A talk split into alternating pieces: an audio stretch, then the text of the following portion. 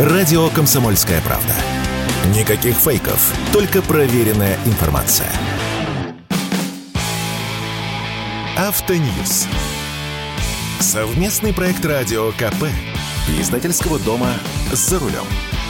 Продажа Мерседесом своих дилерских центров в Германии обсуждается россиянами настолько живо, словно от этого зависят цены на куриные яйца и на автомобильное топливо. И как в том анекдоте про Пушкина, договорились до того, что из-за ухода из России теперь Мерседес вынужден уходить даже из Германии, закрывая свои германские заводы. А как на самом деле? С вами Максим Кадаков, главный редактор журнала «За рулем».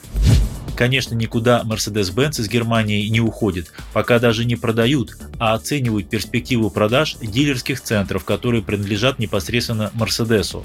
Поскольку это стало известно прессе, а первая об этом написала газета Handelsblatt, концерну пришлось признать, что планы такие есть. Всего у Мерседеса в Германии 20 филиалов и в общей сложности 80 дилерских центров. Стоимость каждого филиала около 40 миллионов евро. Вот и хотят продать. Имеют право. Например, у АвтоВАЗа есть около десятка дилерских центров, которые принадлежат непосредственно АвтоВАЗу. И если завтра он решит их продать, это вовсе не означает, что АвтоВАЗ решил закрыть бизнес или уйти из России.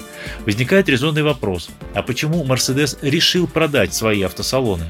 Предполагается, что независимые дилерские центры смогут эффективнее вести дела и повысить конкурентоспособность. Ну, короче, оптимизация. Конечно, не от хорошей жизни, потому что жизнь стала сложнее. Это уже не первая подобная продажа. В предыдущие годы Mercedes продавал различные автосалоны в Великобритании, Италии, Испании, в Бельгии и в Чехии.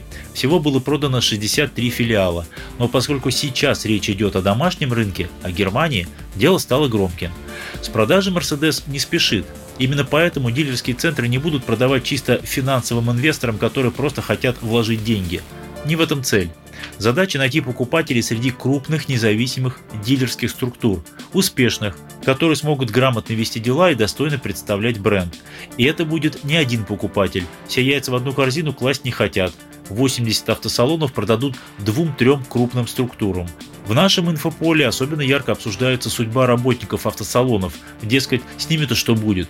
Да все с ними в порядке. Покупатели должны будут трудоустроить всех из 8 тысяч нынешних сотрудников дилерских центров Мерседеса, а по-другому не получится, поскольку сотрудники автосалонов защищены швабской гарантией занятости, которая распространяется на всех работников, ведущих коллективные переговоры аж до конца 2029 года. Поэтому минимум 5 лет не будет никаких увольнений.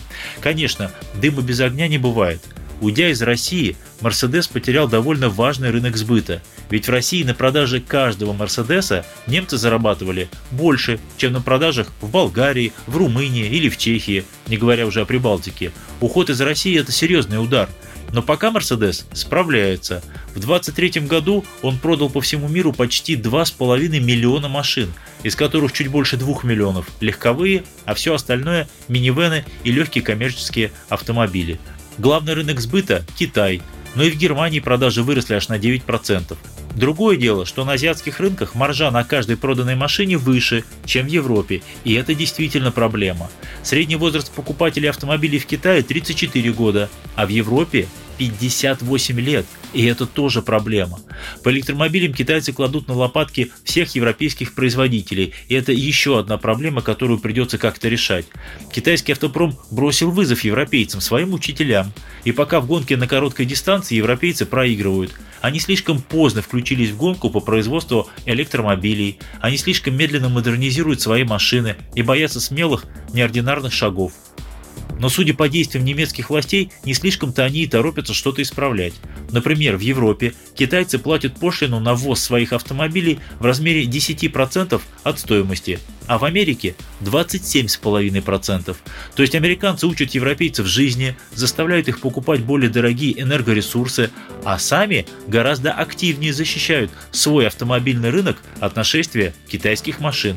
Если так пойдет и дальше, через несколько лет действительно придется закрывать некоторые европейские заводы или как минимум сокращать объемы производства.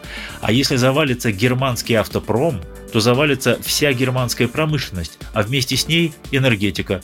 Потому что на автопром завязана четверть всей промышленности Германии и значительная доля энергопотребления.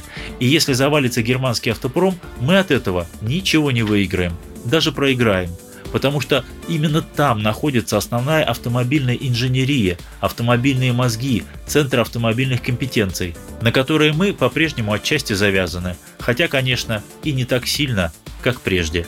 С вами был Максим Кадаков, главный редактор журнала «За рулем». Не унывайте, еще поездим. Автоньюз. Совместный проект радио КП. Издательского дома «За рулем».